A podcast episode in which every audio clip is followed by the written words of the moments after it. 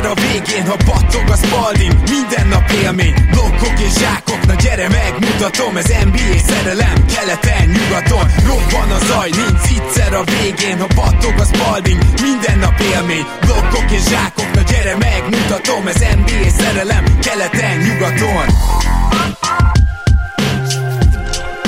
Éj jó! Szép jó napot kívánunk mindenkinek! Ez itt a Keleten-nyugaton podcast a mikrofonok mögött Zukály Zoltán és Rédai Gábor. Szia Zoli! Szia Gábor, sziasztok, örülök, hogy itt lehetek. Kedves hallgatók, hamarosan sorsolunk, úgyhogy Zoli majd óvatosan közben elő is készítheti a Random Number Generator, de azzal szeretném kezdeni, hogy úgy látszik, hogy ez körülbelül ilyen egy év, egy-két hónaponta történik meg velünk, hogy ismét majd vágót keresünk, de először is azért azt el kell mondanom, hogy mostani vágónkkal nagyon-nagyon elégedettek vagyunk, és most is ezúton is nagyon köszönjük neked, Zé, az eddigi munkát, és Zé még velünk marad, valószínűleg minimum február végéig, úgyhogy nem kell kapkodnunk, de addig pont az új vágónk az akár be is tudna tanulni, úgyhogy hogyha esetleg kedves hallgató, amúgy is hallgatod a műsorunkat, hogyha nem zavar, hogy mondjuk ennek a meghallgatása kb. dupla annyi időbe kerül, és meg kell vágnod, és ezért kapsz egy kis pénzt, akkor kérlek jelentkez, nyilván előnyben, akik amúgy vágóprogramot, vagy legalább videóvágó programot már használtak, de egyébként kérlek kedves jelentkezők, hogy velem vegyétek fel a kapcsolatot Facebookon, tehát hogyha rám írtok, akkor onnantól lehet erre az állásra nálunk jelentkezni, és ezzel is segíteni a kis közösségünket. És mielőtt sorsolunk, Zoli, neked bármi hozzáfűzni való esetleg?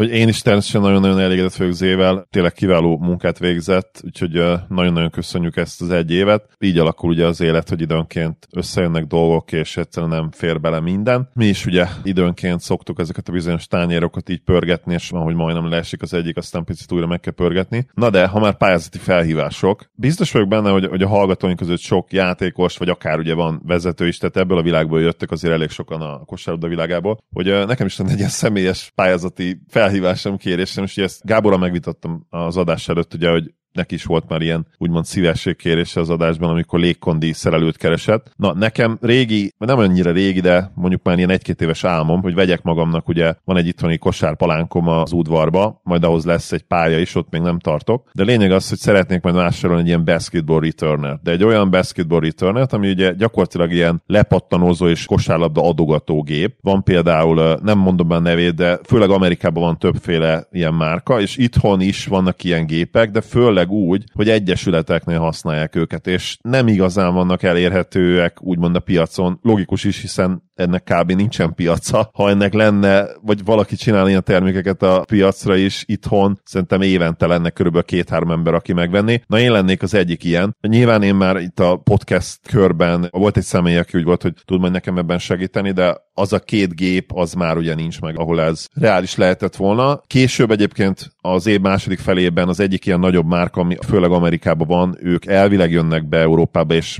majd meg lehet venni ezt a készülőket itt Európában is, tehát legkésőbb körülbelül akkor elvileg ez összejött ez a dolog, de ha bárki bármilyet tud, aki itthon ezzel foglalkozik, és valószínűleg ez olyan személy lesz, aki ugye külföldre hozza be ezeket, és valószínűleg valamilyen klub kötődése lesz, hogy ne habozzatok írni nekünk, vagy nekem akár Facebookon, és nagyon-nagyon köszönöm előre is, hogyha bárki tud ezzel kapcsolatban segíteni. Ugyanitt ugye keresünk burkolót is, keres, na mindegy, ezt inkább nem. Elég lesz egy basketballistjának, köszönöm. Na igen, akkor viszont Zoli, arra kérnélek, hogy készítsd elő a Random Number Generator-t, és én pedig mindjárt mondok neked egy pontos számot. Na, meg is történt. Oké. Okay. Ha már így munkálatok, hogyha esetleg behallatszik, hogy kint éppen hegesztenek, akkor az nem véletlenül van, csak ezzel nem nagyon tudok mit csinálni, úgyhogy kedves hallgatók, ezt most nézzétek el nekem. Illetve, Zoli, 322-en vagyunk jelen pillanatban. 320. Jó, minimum egy, maximum 322, nincs csalás, nincs számítás, 3-2-1, klik, 217-es számú versenyzőnk nyert, és hál' Istennek legalább ugye nem kell megnéznem az NBA számot, mert ilyen messz száma senkinek nem volt. A győztesünk pedig nem más, mint Rácz Tamás, aki a Patreon új felületén pont nem mutatja most már, hogy mikor csatlakozott, pedig ez olyan értékes információ szokott lenni, de már jó ideje velünk van az egészen bizonyos. Szerintem 2019 vagy 20, de Tamás ezt is írd meg kérlek nekem, és vedd fel velem a kapcsolatot Facebookon, és akkor beszélünk a nyereményedről, és gratulálunk, és köszönjük szépen, hogy támogatsz minket. Én is szívből gratulálok neked. Most pedig akkor nekiesünk a másik olyan dolognak, amivel meg tudjuk köszönni, hogy ennyien támogattok minket, ez pedig a Patreon postaláda, ez szinte biztosan dupla adás lesz, így is készülünk, úgyhogy legalább ráérősen kifejthetjük a kérdéseitekre a választ. Hogyha valaki esetleg kimaradt volna, akkor kérem, hogy azt jelezze, és természetesen, amikor leáll a flex, akkor a háttérben elkezdik nyírni a füvet konkrétan azon a téren, ami itt van az ablakom előtt, úgyhogy hát ezzel nem tudok mit csinálni. Neked van ott, legalább azon a téren van kosárlabda palánk? Nincs. Nincs, nincs, viszont van egy Szerintem. bálna, és ez nem vicc, hanem tényleg van egy ilyen kialakított mindenféle állat, ilyen játszótér, és az egyik az egy bálna, és mivel én nagy bálna rajongó vagyok, igen, azért az, az nem semmi, hogy lehet, hogy Budapest egyetlen olyan helyére költöztem, ahol ténylegesen van egy bálna. Na mindegy, ezt csak úgy megjegyzem, és akkor kérlek Zoli, hogy olvast fel első kérdésünk. Azt, azt tudod, hogy ez alapján bárki könnyebb beazonosíthat, és hogyha szerencsére ez nem az a biznisz, ahol ilyen őrült rajongókkal kell megküzdeni. Szerencsére vagy vagy, vagy nagy sajnálatunkra. Ez nem óriási quest lenne amúgy, tehát azért nem olyan könnyű nem szerintem könnyű. egy ilyen kis műbánát beazonosítani, meg azért nem biztos túloztam, mert tuti, hogy van még máshol is. Na jó, akkor kedves hallgatók, lehet a bálnákat is jelezni, gyűjteni, és Zoli, kérlek, hogy az első kérdésünket olvast fel nekünk. Ignác kérdése. Patron postaládába küldeném a következő kérdésem, és be is küldted. Ti találtatok már olyan statisztikát, ami megmutatja, hogy Zion Williamson a mezőnykosarénak hány százalékát szerzi a palánkról? Glass, ugye itt leírja. A Cleaning the Glass egyébként, ami ilyen No Man no Man forrás lehetne, de ott se találtam meg erről semmi infót, ha már így elspoilerezhetem. Körülbelül csak a büntetői és a zsákolos kosarai nem érintik a palánkot. Nem találtam semmilyen ilyen statisztikát, viszont gyorsan megnéztem az utolsó öt Zion highlightot, és azért van neki egy ilyen beseggelős, ilyen horogdobása, amikor nem használja a palánkot, de abban szinte biztosan igazad van, és ez alapján, az öt meccses minta alapján, aminek megnéztem hogy az összes kosarát, hogy Zionnál többet valószínűleg senki nem használja a palánkot a ligában. Ugye nyilván ez abból is logikusan fakad, hogy neki van talán a legtöbb festék kísérlete, alulméretezett, viszont hatalmas nagy teste van, tehát arrébb tudja lökni a játékosokat, és ugye ez összefüggésben van azzal is, hogy hol jut jó helyzetekben nyilván nagyon-nagyon közel, arrébb tudja lökni az ellenfelet, Viszont ugye ilyenkor sokszor azért nagyon hosszú erőcsatárok vagy centerek ellen kell befejezni, de tök logikus, hogy használja a palánkot, ami ugye egy jó ilyen, ilyen védvár ilyenkor a játékosoknak. Nagyon sokszor lehet jó szögben használni a gyűrűt és magát a palánkot is arra, hogy ne tudjanak leblokkolni, és Zion ebben nagyon-nagyon jó, úgyhogy szinte biztos vagyok benne, így megnézve ezeket a meccseket is, meg ugye ismerve azért a játékát, láttuk azért már őt pár száz meccsen, szinte biztos vagyok benne, igen, hogy neki van a legtöbb palánkos kosar az NBA-ben. Egyértelmű, hogy hogy egy nagyon jó jelölt erre, de én se találtam statisztikát, ugye Cleaning the Glass, StatMuse, mindent próbáltam. Hogyha esetleg kedves hallgatók valaki ismeri ilyet, akkor ezt mi is szívesen fogadjuk. Illetőleg ugye Zionnak a mennyiség is ott van, tehát hogy amennyit ő befejez a palánk körül, gyűrű körül, és ugye ennek nyilván legalább a 60%-a valószínűleg palánkos, úgyhogy igen, elég gyanús a dolog. Menjünk tovább akkor a második kérdésünkre, ezt pedig Adrián küldte nekünk. Következő Patreon postaládába szeretnék egy kérdést feltenni. A korai MVP listás adásotok és az elmúlt évek Jokic Embiid dominanciája elgondolkodtatott, hogy jelenleg az all-time listán hol helyezkedne el nálatok ez a két játékos, illetve mit gondoltok, milyen magasra juthatnak ezek a játékosok a karrierjük végére. Köszi a választ, tehát ez egy nagyon izgalmas kérdés, ezt kell, hogy mondjam, mert gyakorlatilag Jokicsnak az, hogy, hogy mennyire nem sérül meg, hogy milyen rohadt jól bírja a gyűrődést, az egy külön dimenziót nyit szerintem. Annak ellenére, hogy nyilván Embiid is már most egy all-time top 40-es játékos, Jokic viszont lehet, hogy már most egy all-time top 25-ös 20-as, és ugye kérdés az, hogy ki meddig bírja majd ezt, hogyha Embiidnek ez volt az utolsó sérül sérülése és varázsütésre lehoz még öt nagyon domináns szezont, akkor biztos vagyok benne, hogy ő is a top 20-ba kerül majd a karrierje végére, de azért ugye itt van egy nagy hal. Azt hozzátenném, hogy több olyan játékos is van, aki ilyen brutálisan magas píkkel, mint ami Embiid volt mondjuk tavaly, meg tavaly előtt. Azért ott tud lenni jóval előrébb, annak ellenére, hogy mondjuk a longevity az nem biztos, hogy ott van, tehát tudunk erre több példát. Például ugye Larry Bird úgy top 10-es, hogy nála ez a longevity faktor, ez nem túl jó, és egyes egyéneseknél top 5-ös. Én azt gondolom, hogy Embiidnek a maximuma az akár top 15. Joker nem hiszem, hogy top 5-be kerülhet, top 10-be igen, de ez a legjobb eset, tehát ez az, amikor ezt a szintet még 5-6 éven keresztül hozza. Zoli, te hova lövöd be őket? Nagyjából hasonló, ami én is gondolkodtam, hogy a Jokic jelenlegi helye szerintem olyan 15 és 18 között van, tehát ez a Dirk range gyakorlatilag. Egyértelműen jobb játékos, mint Dirk volt, tehát peak Jokic, hogyha mondjuk a tavalyi volt a peak Jokic, az ha nem is köröket ver, vagy nem több kört ver Dirkre, de legalább egyet. Ugye Dirköt ilyen 17-től 22-ig szokták elhelyezni. Jokic ennél már most jobb szerintem, és a holnap szögre akasztaná, akkor is én oda raktam a 16-17. helyre kb. Ami a max potenciál, az egyértelműen a, a plafon a top 10-ben van, nyilván a kérdés az, hogy hol. Akire abszolút nincs esélye, én azt mondanám, az ugye három játékos, MJ, LeBron és Karim, tehát a top három az teljes mértékben kizárva nála már, én azt gondolom. Az elsősorban azért, mert tegyük fel, hogy nyer mondjuk öt bajnoki címet, nyer négy MVP-t összesen, és mondjuk három Finals MVP-t, akkor ugye hasonló, vagy nagyjából közelíteni már ezeknek a játékosoknak az egyéni elismeréseit, meg csapateredményeit, de az egyértelmű lesz, hogy bár sokat fejlődött védekezésben nem fog felérni, mint 2 játékos ezeknek a szintjére, tehát azt mondom, hogy ez a három kiesett. Magic-et, Birdot, Duncan, Sheket szerintem megfoghatja, tehát én azt mondanám, hogy a plafon neki, az abszolút plafon az a negyedik hely all time. Ehhez kellene mondjuk még legalább két bajnoki cím, és még mondjuk kettő MVP tehát ha, ha ő nyer négy MVP-t, három bajnoki címet, és hát az advanced statjai egyértelműen sokkal jobbak lesznek, mint a Magic Bird, Duncan, Shaq quartetnek, akkor uh, már el tudom képzelni azt, hogy valaki negyedik helyre rakja őt, de nyilván ehhez tényleg azt kell, hogy legalább még minimum két bajnoki címet nyerjen, és még két MVP-t. Embiid Nyilván a sérülékenysége miatt nagyon limitált lehet egy all-time ranglistán. Én azt mondanám, hogy, hogy legyen a cél egyelőre az, hogy nyerjen egy bajnoki címet valahogy, és akkor úgymond már ez a Dirk tier az reális lehet, ami, amit ugye Gábor is mondott, hogy ilyen top 20, de mondjuk, ha belegondolok, tehát, hogy ha nyer is ugye egy bajnoki címet, ugyanúgy lesz egy MVP-je, vagy mondjuk lesz kettő, ki tudja, tehát hasonló lesz, mint mondjuk Barkley vagy Dirk, vagy mint Barkley, de neki lesz bajnoki címe is, akkor sem biztos, hogy Barkley elé raknám például ebbe az esetben, ha nincs meg az a longevity mellette, mert ha mondjuk Embiid visszavonul, nem tudom, 32 évesen, vagy ha nem is vonul vissza és játszik mondjuk 34-35 éves koráig, de az utolsó 4-5 éve az egyszerűen már tehát árnyéka önmagának, akkor egy, egy all ranglistán az nagyon erősen limitálja majd. Tehát én azt mondanám, ezeket így bele dobba így a számítógépbe, ami nyilván az én számítógépem, ami ugye tudjuk nem annyira fejlett, főleg a számokról van szó, de azt mondanám, hogy, hogy Embiidnek emiatt a várható végső oltám helyezés azt szerintem ilyen 25-28 között van. De nem ez a max potenciálja, ez inkább a várható. Jokernél pedig a várható mondjuk ilyen, ilyen, ilyen 8.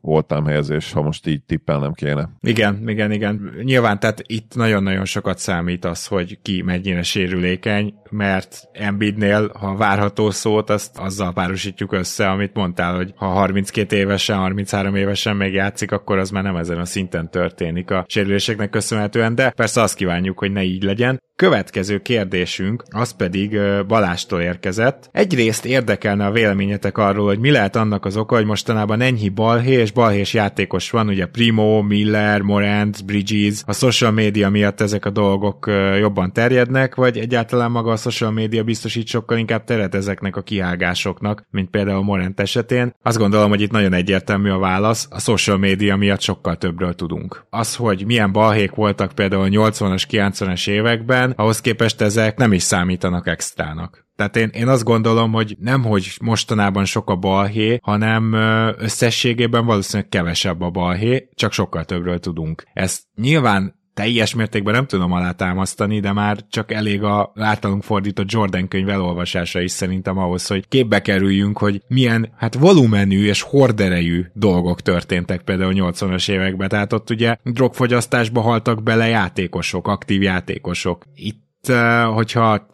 Jailbrazers-re gondolunk, ugye egy egészen kiváló adást csinált róla, testvérpodcastünk a Van Endodo, akkor azt láthatjuk, hogy azért ott olyan sztorik voltak, amit most, hát szerintem sokkal többet csámcsognánk, mint azon, hogy Morant a hadonászik egy izé instaláljon. Szóval én azt hiszem, hogy valójában a kérdésed első felére az a válasz, hogy most van kevesebb balhé, de most tudunk többről. Nem kérdés, hogy a, itt a social media nem igazán faktor ebben. Ha olvastok régi sztorikat, és tényleg ahogy Gábor mondta, ugye Laláék, Van Dodo erről csinált is már adás konkrét érákat átbeszéltek. Rengeteg olyan dolog volt régen, ami ma hát olyan szenzációs számba menne, és megtölteni a közösségi média felületeket, videó megosztókat, mindent, hogy hihetetlen. És ugye ezért is mondják például azt, hogy Michael Jordan tényleg, amellett, hogy persze ő a legjobb, annyira tökéletes nekivaló érában is játszott, mert ugye a televízió és rádió miatt már globális megasztárá tudott válni, tehát a legjobbat is megkapta a mai érából úgymond,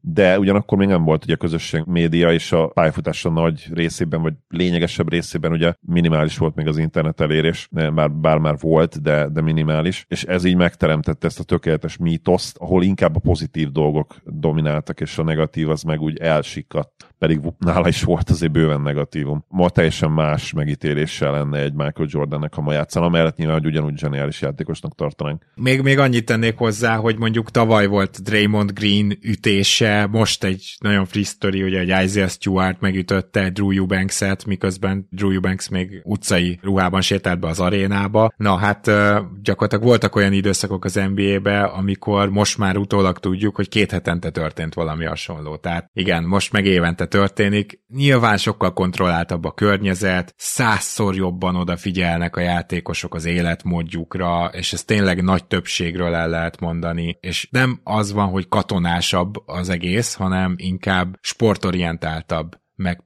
professzionálisabb ilyen szempontból. Tehát amikor az étkezésedre figyelsz, meg hogy eleget aludj, meg hogy hogyan edz és mint edz, akkor mondjuk sokkal kevesebb balhéba fogsz belekeveredni, ez szerintem már önmagában igaz. Na de folytatja Balázs egy nagyon érdekes felvetéssel. Másrészt, ami sokkal jobban érdekel. Hogy lehet az, hogy a végtelenül Peace NBA, az a szervezet, ami tűzzávassal írt mindenféle akár nonverbális erőszakot, megtűr olyan játékosokat a likában, akiket a bíróság elítélt erőszak miatt hogyan lehet, hogy erre a csapat nem mondja azt, hogy köszönjük Mice, nem kérünk belőled, ugye? Nyilván Bridges itt egy nagyon érdekes és nagy példa. Hogy lehet, hogy a csapattársak nem közösítenek ki ilyen játékost, ráadásul mindezt úgy, hogy a Charlotte jó esetben play-in csapat, és nem Bridges jelenti az utolsó építőkockát egy contender csapathoz. De vehetnénk Morent esetét, akinek Bridgeshez képest jóval nagyobb a követő tábora, és az NBA-t nem zavarja, hogy több mint egy millió gyermek azt látja Instán, hogy most az a menő, hogy fegyverrel pózzolunk. És hogy ez hogy fér bele? És hogy kap egy 25 meccses eltiltást visszaesőként. Hát ezt Balázs, ezt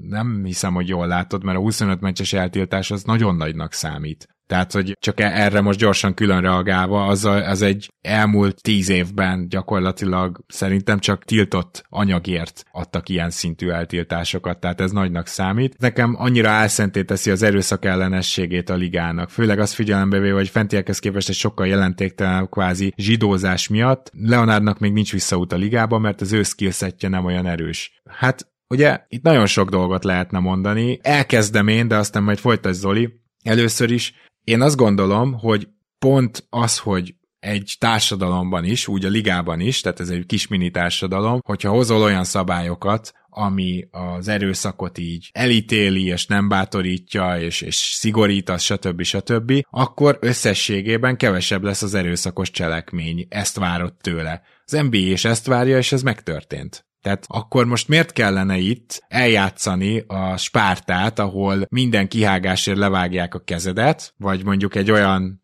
ilyen tirannoszi uralmat, ahol nincs második esély. Tehát én az NBA részéről abszolút értem azt, hogy attól még, hogy ők próbálnak ez ellen fellépni, attól még nem szeretnék egy fél életre elmeszelni, vagy fél karrierre azt a játékost, aki mégis elkövet egy kihágást. És nyilvánvaló, hogy Morent egy elég súlyos büntetést kapott, van, aki szerint ez se elég súlyos, oké, ezt megértem, de egyébként nem csinálhatja azt a liga, hogy olyan példákat állít fel, ami alapján a végén már valaki rosszul néz a bíróra, az is három meccs lesz, tehát nem mehetünk el ebbe az irányba, ezt azért így jó lenne mindenkinek, aki ilyenkor hőbörög az eszébe vésni, hogy az arányosság elvét meg kell tartani. És még egy dolgot mondanék, ami Leonard zsidózásával kapcsolatos, hogy ugye egyáltalán nem gondolom azt, hogy Leonard ne lett volna már fél lábbal kint a ligából, Ettől függetlenül ez például ugye egy olyan téma, amit nem az NBA fúj fel, hanem a média.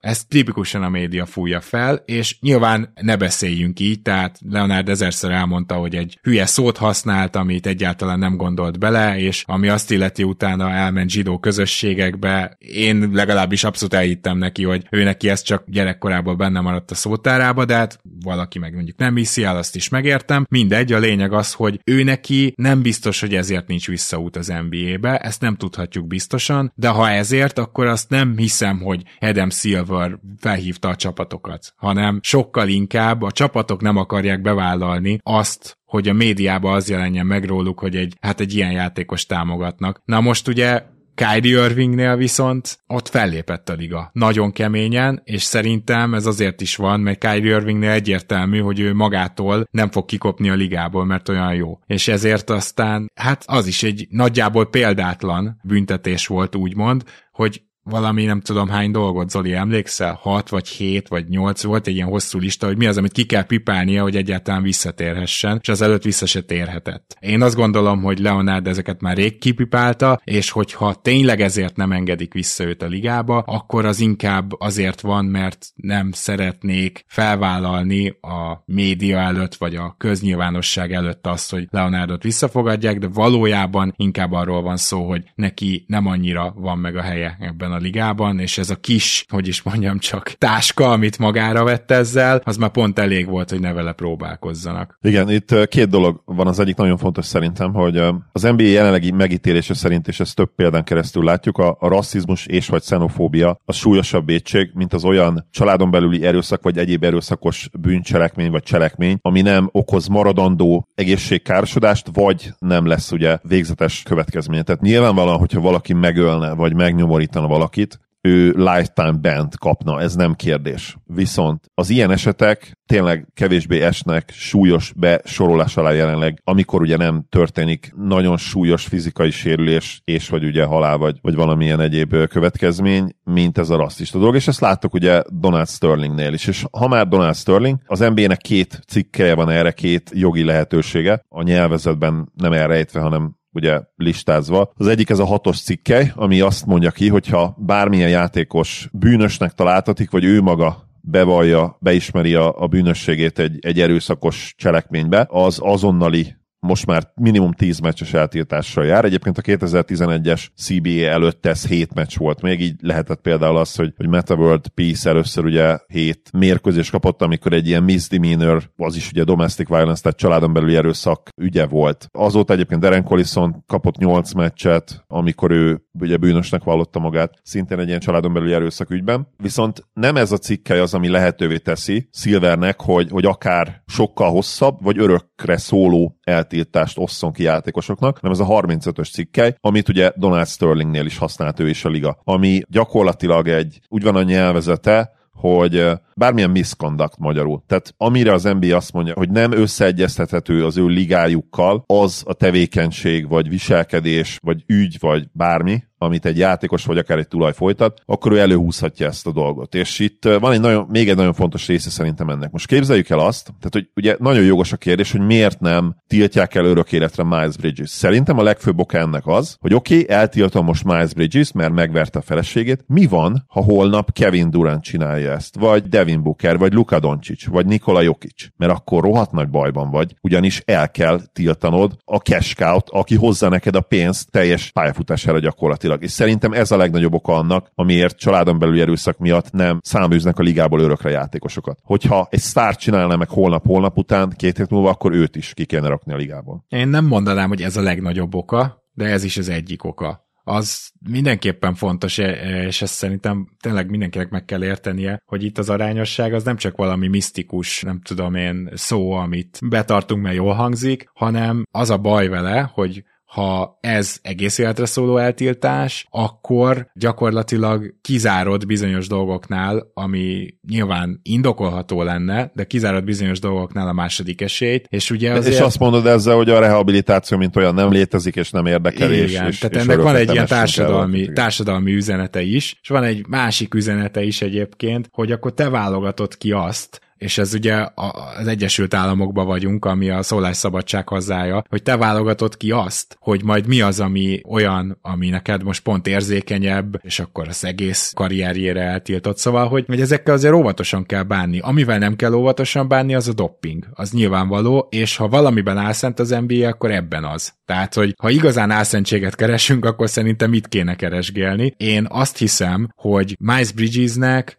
szívem szerint még több eltiltást adtam volna. Tehát én, hogyha most az érzelmeimre hallgatok, engem ez a téma nagyon zavar, én nagyon ellene vagyok, abszolút megértettem volna egy, egy nagyobb eltiltást. De ugyanakkor vannak más elvek is, és a társadalomban is vannak más elvek, és nem kéne, hogy eljussunk oda, hogy aki lop, annak levágják a kezét, annak ellenére, hogyha tőlem lop, akkor legszívesebben levágnám a kezét. Na, ezen a példán keresztül tudom elmondani, hogy miért fontos az arányosság. Igen, és még egy dolog ezzel kapcsolatban, ugye arra is rákérdezett Balázs, hogy a csapattársai miért nem közösítik ki. Ez szerintem, nem akarom azt mondani, hogy ez egy naív kérdés, kérek nehogy félreérts, de hogy azt kell szerintem itt tudni, hogy a csapattársak legalábbis kollektíve soha nem fognak kiközösíteni egy családon belül erőszakot elkövető játékos társat, szerintem. Jól van, ez így nyilván nincs, de ez egy olyan több összetevős dolog, aminek talán a legfontosabb része, hogy mire egy NBA játékos eljut az NBA-be, magáévá kell tenni egy ilyen, egy ilyen egyedül a világ ellen mentalitást. Tehát olyan szintű munkamennyiséget és minőséget kell ezeknek a srácoknak belerakni gyakorlatilag a, a testükbe, a, a karrierjükbe az egyetlen végcél érdekében, és ez a végcél nem az, hogy te bajnoki címet akarsz nyerni, nem. Ezek a srácok 15-17-19 éves korukban azért akarnak a ligába kerülni, hogy megkapják a nagy pénzt, hogy az egész életükre gyakorlatilag bebiztosítsák magukat. És van egy ilyen közös kapocs bennük, és van ugye erre egy nagyon jó magyar mondás, hogy védeni a mundér becsületét. Na ez rohadtól igaz az NBA játékosok is egyébként, ezért van az, hogy akárki akármit csinál, és akármilyen eltiltást ad a játékosnak az NBA, a játékos szakszervezet azt minden esetben gyakorlatilag azonnal megfellebbezi. És nyilván nagyon remélem, hogy soha nem fog történni egy olyan eset, amikor valami haláleset lesz majd a következmény, de még azt is jártam képzelni, hogy automatikusan azt is azonnal megfellebbeznék, ha valakit eltiltanának egy játékos mondjuk egy teljes szezonra, mert ez igazából a, játékos szervezetnek a dolga, hogy minden, minden téren, minden szempontból védje a játékosait, és van egy ilyen mentalitása tényleges NBA játékosok között is, akik a pályán vannak egymással szemben is, mert ebben ők mind együtt vannak, hogy a keresőképesség. Van erre ugye kint egy mondás, hogy van pár dolog, amit nem csinálsz meg Amerikában, és az egyik és legfontosabb ebből az, hogy nem veheted el egy embernek, egy férfinak a kenyerét. Ugye úgy van ez a mondás, egy férfi kenyerét. Na ez az NBA-ben ez rohadtul igaz. Tehát például az is ugye vannak a szerződésekben ezek a nagyon fura ilyen kitételek időnként, hogy ennek vagy annak kell történni. Na most olyan baromságok is vannak időnként, és senki meg se kérdőjelezi azt például, amikor egy játékos az utolsó három-négy hétben, nem emlékszem a nevére, ugye a Blazersbe játszott, nem dobott rá triplát, hogy meglegyen az a plusz fél millió dollár. Ez nem Mohawk lesz volt? Mohawk lesz ott, így van. És senki meg se kér. Tehát nem, hogy a, a játékosok nem kérdőjelezték, meg az edző se. Mert ennyire ez a legfontosabb, és tudják, hogy ez benne van a, tényleg a kultúrában, mindenben, ami az NBA-t körül lengi, hogy egy játékosnak meg kell adnod a lehetőséget arra, hogy ő keresni tudjon. És ezért is védi így gyakorlatilag ilyen oroszlánként a játékosait, a játékos szakszervezet, és ez tényleg minden, szinte mindent felülír. És azt még el kell mondanom, hogyha mondjuk Miles Bridges még egyszer egy ilyen ügybe keveredik, akkor valószínűleg egész életre szóló eltiltást kap. És a liga úgy is bevállalná, hogyha tudná, hogy utána, mit tudom én, Zion Williamson is kétszer egymás után egy ilyenbe keveredik, és Zion Williamson-t is eltiltaná kétszer. Tehát nem arról van szó azért, van. hogy végtelenségig lehet ezt húzni, de azért egy újrakezdési esélyt, egy komoly eltiltás mellett igenis kapnak a játékosok, és nincs ez így rosszul. Igen, bizonyos szempontból nincs rosszul, bizonyos szempontból meg egyetért egyetértek azzal, hogy el kéne tiltani egy életre. Szóval ez ilyen kettős de dolog. Most morálisan én is, ha nem is tudom, nem is egy életre, de azért itt nem tudom, két szezonra minimum. Tehát igen, igen, belegondolsz abba, igen. hogy közben meg OJ Mayo túltolt valamilyen cuccot, és ezért két éves eltiltást kapott. Igen. Szóval azt érezzük, hogy ez viszont nem arányos, csak hát az NBA-nek a sport közeli dolgokban van teljesen egyértelmű határhúzási lehetősége. Tehát a dopping ilyen, a tiltott szerek, azok mind ilyenek, mert hogy ez elsősorban egy sportliga. Így van. Zoli, akkor kérlek, hogy olvas fel következő kérdésünket. Következő kérdés. Dávid küldte. Sziasztok! Én média stresszel kezdem, máshogy amúgy se lehetne. Minap írtam Gábornak egy kérdése kapcsolatban, amit igazából meg is válaszolt. A kérdése következő volt. Az overreaction elhangzottakból kiindulva, hogyan változott a liga játéka kinézete, mik és hogyan voltak, lehettek szempontok a csapatoknál, korszakos építkezések, baklövések, stb. Persze, mint mondtam, megkaptam a választ, de korábban is gondolkodtam ezen, hogy nincs a terben nálatok egy-egy néhai archív kibeszélő adás, az előbb említett tematika kapcsán csak részletesebben. Mivel én úgymond kezdő, nem időben, de mélységben, motoros vagyok, az NBA-ben vagy a kosárlabda világában, ember titeket 2020 március óta stabilan hallgatlak, és ennyi idő után megkésve, bár törve nem kezdtelek titeket Patreonon támogatni, nagyon-nagyon köszönjük. Hisz mennyi mindent költ az ember, és pont titeket ne támogatni, akiktől sokat tanult az ember, köszi, hogy vagytok. Üdítően hangzik, hogy minden pod elején Zoli megköszöni, hogy ott lehet. Hát, örülök, hogy tetszik ez a most már valóban ilyen szállóigévé váló dolog, amit másolnak is a többiek. Én tényleg mindig boldog vagyok, amikor felveszünk egy podcastet, vagy szinte mindig, azért nagyon ritka kivételek vannak. Bár szeretem a munkában, de nyilván melós is, amikor egy kicsit kiszakadhat az ember egy-egy órára így napközben, ami ugye szintén tök jó, mert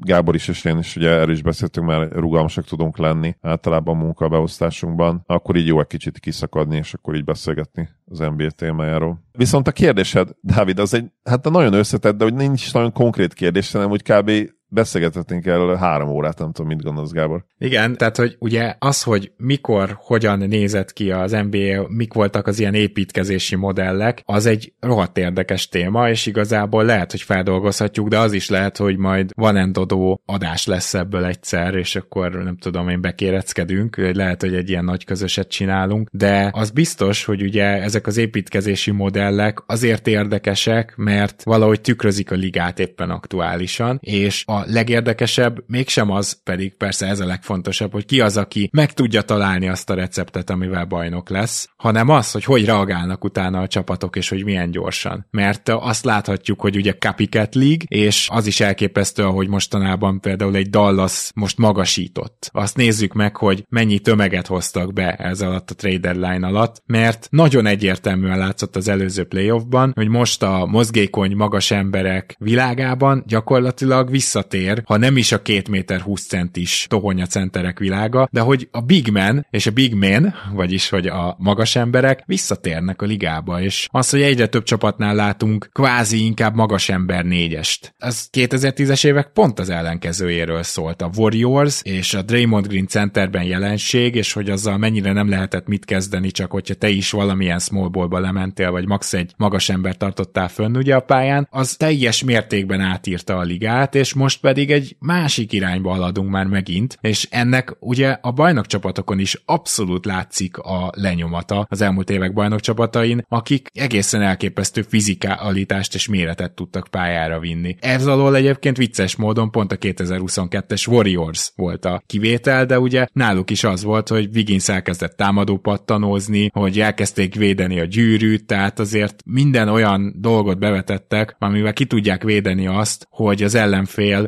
nagyobb mérete domináljon. De ez nem olyan könnyű, és hogy csak egyetlen egy dolgot mondjak, most például ugye ezt érdemes figyelni, hogy a csapatok azok megint nem a smallból fele mennek, a Clippers az iskola példája ennek hogy elmentek a smallballtól, és most már folyamatosan van center a pályán, és igazából három bevethető centerük van. Nagyon jól összefoglaltál sok mindent. Én is kigyűjtöttem tényleg csak így úgymond kivonatosítva az érákat, hogy egyáltalán hány különböző éráról beszélgethetnénk, és ezek az érák, és majd erről tényleg csináltunk egy három órás adást is akár. Az érák, amiket így érdemes szerintem megkülönböztetni, ugye 47 és 56 között ez a pre-Russell, tehát Russell előtti éra, utána 57-től 67-ig, az a 10 év, 68-tól 79-ig, 80-tól 92-ig, 93-tól 2003-ig, 2004-től 2013-ig, és ugye a 2014-től induló legújabb modern éremben benne vagyunk, és pár szót mondjuk ezekről az érekről, csak a fontosabb dolgokat kiemelve. A Russell előtti ére ugye még az a liga volt, ahol gyakorlatilag senki nem, bár már voltak fekete játékosok a ligában, senki nem építkezett még köréjük, senki nem merte, vagy akár nem is szerette volna azt mondani, ugye értetőkokból ugye akkor azért még nagyon-nagyon élesen benne volt a, a rasszizmus ugye Amerikában, hogy tehát senki nem mondta volna azt, hogy én egy fekete játékos köré építek, és igazából ez Russell megjelenésével változott, amikor még mindig nagyon erősen benne volt a rasszizmus így a közéletben, de Russell annyira jó volt, hogy ezt gyakorlatilag át tudta hidalni. És egyébként, hogyha 47 és 56 közötti játékról beszélünk, az egy gyakorlatilag egy nézhetetlen kosárlabda volt, ugye még a támadó idő nem volt, a falt szabályok teljesen mások voltak, ugye azokat 54-ben hozták be gyakorlatilag előtte, hogy mi számított faltnak és mi nem, az gyakorlatilag egy ilyen teljes vadnyugat volt ebből a szempontból a liga. És ugye 57 és 67 között Russell megjelenésével ugye elkezdtek építeni csapatok az afroamerikai játékosokra. Az atletikusság egy új dimenzió, legalábbis ilyen szinten ugye egy teljes új dimenziót hozott az NBA-be, és ennek a második érának a, a végére, tehát a 60-as évek közepére már olyan játékosokat láttunk, és itt ebben már ugye Jerry West is benne voltak, ugye a fehér játékos, liga történet egyik legjobbja, ugye Russell-el, Wiltel, Westel, Oscarral és ugye Baylorral. Itt már olyan játékosokat láttunk ezen öt kosaras személyében, akik hát őszintén szinte minden érában jók lennének már. Tehát itt már olyan szintű készség megjelent, ahol már ugye nem az volt, hogy egy kézzel vezettem a labdát ilyen kézilabdás stílusban. Itt már volt azért nagyon komoly tényleg labdakezelés, atletikusság, zsákolások, passzok, dobás, készség, ugye, hogyha Westre gondolunk. Tehát itt már azért nagyon komoly csávok jelentek meg. És akkor ugye 68 és 79 között megint gyakorlatilag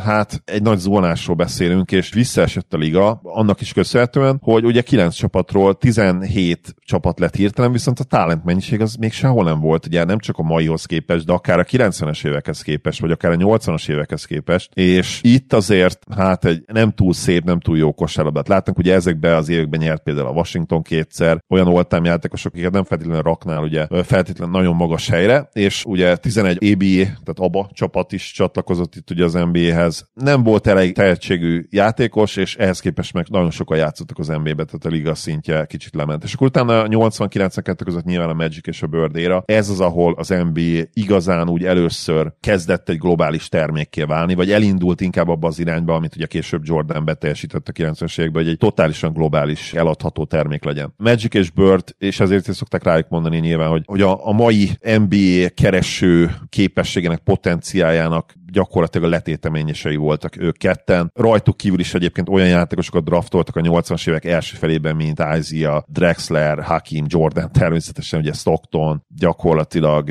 Barkley, Ewing, Melon, tehát, tehát hihetetlen talent mennyiség volt. Ezt Igen. hívjuk, Most csak, hogy szerintem ezt... ettől az érától érdemes egyáltalán elkezdeni a beszélgetést, mert Lehet, hogy igen, itt, igen. itt Amúgy volt az először... is érdekesek szerintem, de más szempontból igen. Igen, mert ott azért az volt, tudod, hogyha ott volt egy szupersztárod, az az előtti érában, akkor az építkezés meg volt oldva nagyjából. Itt a 80-as években kezdődik az a csapatépítés, meg az a tudatos franchise építés, meg a GM-eknek ez a fajta szerepe, ahol már ténylegesen reagálnod kell arra, hogy a ligában milyen trendek vannak, ahol nem az van, hogy minden nap fel tudod találni a spanyol viaszt, tehát szerintem az egész kérdés, a, mint amire a kérdés vonatkozott, szóval valójában ettől az érától lehet igazán komolyan véve elkezdeni beszélni, és ugye a következő éra, tehát ha a 90-es éveket külön is vesszük, de a következő éra az ilyen szempontból már sokkal profibb volt, és még abba belegondolni, hogy még ebben is olyan lyukak tátongtak, amit mai észszel így azt mondjuk, hogy miért tátongtak ott ezek a lyukak, miért volt az, hogy a 2000-es évek elején elején a Spurs az így tudott draftolni, miért volt az, hogy a többiek azok ebben még ennyire le voltak maradva, miközben csak abba voltak lemaradva, hogy Európát még nem figyelték. Szóval, hogy azért ott már szinte évről évre nagyon érdekes kérdéseket tudunk majd feszegetni, viszont szerintem a 80-as évektől kezdődik az a rész, ahol erre a kérdésre, amit kaptunk, igazán elkezdhetjük a válaszadást, és most nyilván nem fogjuk tudni, de hogyha lesz egy ilyen nagy adás, akkor szerintem onnan érdemes elindulni.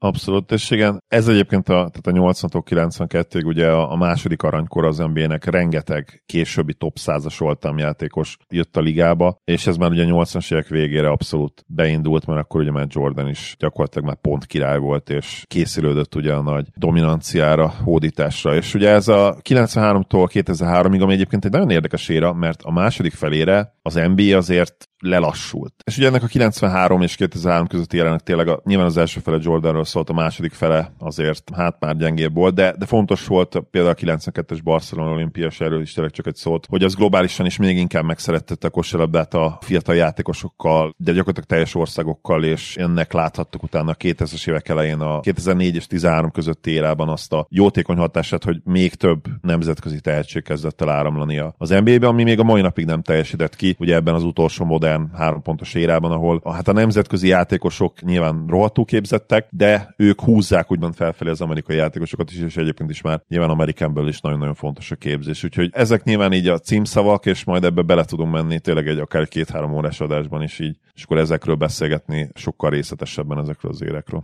Én meg nagyon röviden annyit reagálnék, hogy én valójában bizonyos szempontok miatt lehet, hogy másképp osztanám fel alapból az érákat, mert szerintem 98-ban véget ért egy éra, és 2004-ben elkezdődött egy új, tehát ott mindenképpen ketté venném a De Anthony fél Lehet, viszont akkor, viszont akkor 98 és 2004 közötti éra az gyakorlatilag minden idők egyik leggyengébbje. Hát Ilyen ez... lehet egyébként, mint külön éra. Ami azt illeti, ezt így is gondolom, és, igen, uh, igen. és aztán ugye a De Anthony féle Suns-nak a, a megjelenése az mindenképpen egy éraváltás számomra, tehát azt nyugodtan lehet oda datálni, és a következő éra az pedig valószínűleg a Golden State Warriors és a Houston Rockets megjelenése, és ezt azt hiszem, hogy ott is húzzá azért ez a 2014-es éra határ, mert ugye ott elkezdődött a, ami már egy meglévő folyamat volt, ott elkezdődött kiteljesedni, úgymond. Tehát valójában minden D'Antoniék kezdtek a statisztikai forradalmat, ők robbantották be, de aztán ugye pont D'Antoni volt az, aki ezt csúcsra vitte a Houstonnal, mert sokan a Golden State-hez kötik, de már a második évben a Houston több triplát dobott rá, mint a Golden State. Megint D'Antoni volt az. Tehát csak azért, hogy milyen érdekes, hogy igazából szerintem ő fémjelzi igazán a nagy átalakulásokat az elmúlt húsz évből. Csak ennyit még így hozzátettem volna. És lehetséges, hogy már új érába vagyunk 2022 óta. Lehetséges, hogy 10 év múlva már azt fogjuk mondani, hogy itt is elkezdődött valami új. De a mai adásunknak viszont itt szakad vége, van még jó pár kérdésünk, úgyhogy még egy órás műsort azt jövő héten is hallhattok Patreon postaláda kérdésekből, és nagyon szépen köszönjük, hogy ennyien kérdeztetek tőlünk, mi meg hát igyekeztünk legjobb tudásunk szerint válaszolni. Csomó olyan téma is volt, ami ilyen nem de facto választattunk, ugye, és lehet róla beszélgetni, és ezt kultúrált formában ti is megtehetitek nyugodtan bármelyik posztunk alatt, úgyhogy erre bátorítanálak is titeket, kedves hallgatók. Zoli, nagyon szépen köszönöm, hogy itt voltál ma. Örülök, hogy itt lettem. Szia Gábor, sziasztok! Kedves hallgatók, tartsatok tehát velünk, jövünk Patreon postaláda, folytatódik lassan az Overreaction második körrel, és majd valamikor ránézünk a rukikra is, meg elképzelhető az NBA díjakra is, úgyhogy bőven lesz tartalom, addig is minden jót nektek, sziasztok!